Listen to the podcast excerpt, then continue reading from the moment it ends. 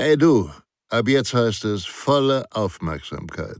Denn Sicherheit, das Fachmagazin, kannst du ab sofort kostenfrei abonnieren unter www.sicherheit-das-fachmagazin.de.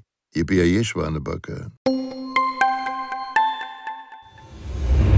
In diesem Video erfahren Sie, was es im Notfall- und Krisenmanagement mit den sogenannten Rollenkarten auf sich hat und wie Sie dieses Werkzeug effektiv für sich nutzen können.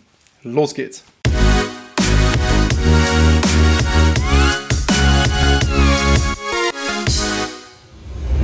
Hallo, mein Name ist Michael Blaumoser von der Sicherheits- und Krisenmanagementberatung SIOS Consulting.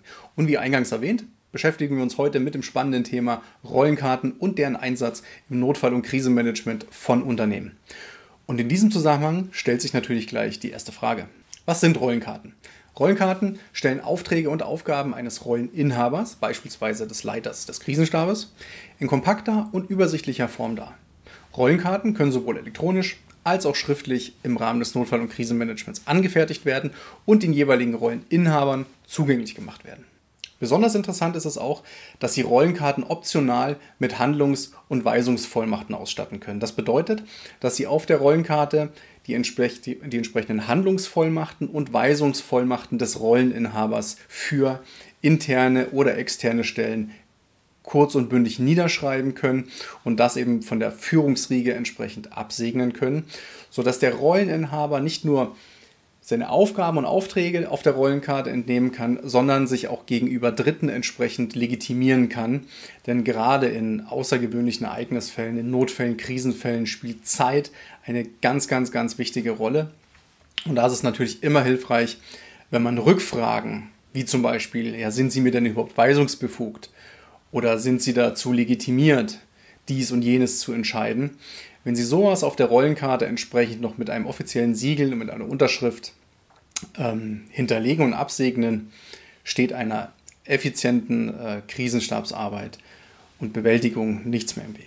Wozu gibt es Rollenkarten? Rollenkarten sind ein Unterstützungsinstrument für die Rolleninhaber, aber natürlich auch für die stellvertretenden Rolleninhaber. Das bedeutet, der Leiter des Krisenstabs profitiert genauso von einer Rollenkarte als auch der stellvertretende Leiter des Krisenstabs. Denn Sie müssen auch bedenken, dass im Rahmen von Krisenstabsübungen oder von Schulungen nicht immer alle Personen anwesend sind.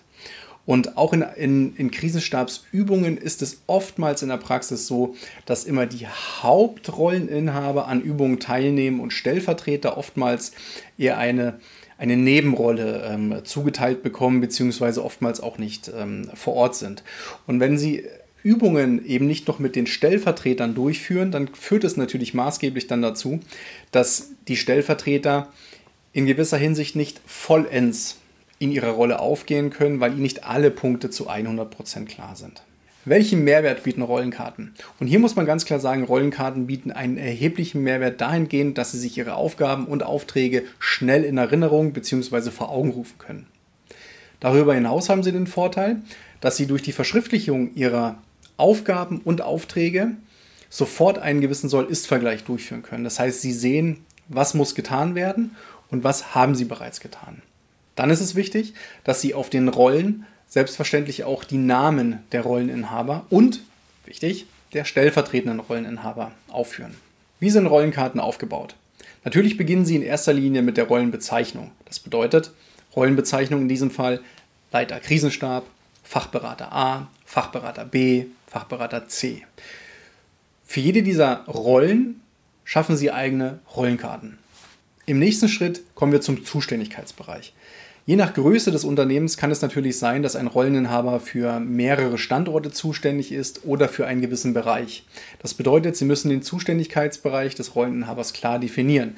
Beispielsweise Rolleninhaber A ist für den Standort A zuständig oder Rolleninhaber A ist für, den, für die Standorte A, B, C zuständig. Dann kommen wir natürlich zum Verantwortungsbereich des Rolleninhabers. Das bedeutet, welche konkreten Maßnahmen hat der Rolleninhaber umzusetzen, einzuleiten bzw. zu überwachen. Wie vorhin auch bereits erwähnt, macht es durchaus Sinn, dass Sie die Rollenkarte von der obersten Leitungsebene entsprechend unterschreiben und abstempeln lassen, sodass der Rolleninhaber diese Karte auch als Legitimation gegenüber internen und externen Stellen verwenden kann. Sollten Sie Unterstützung beim Thema Notfall- und Krisenmanagement suchen, dann gehen Sie jetzt auf www.krisenmanagement.de und nehmen Sie ganz unverbindlich Kontakt mit uns auf. Und hat Ihnen dieses Video gefallen, geben Sie uns bitte einen Daumen nach oben. Vielen Dank für Ihre Aufmerksamkeit. Bis zum nächsten Mal. Auf Wiedersehen.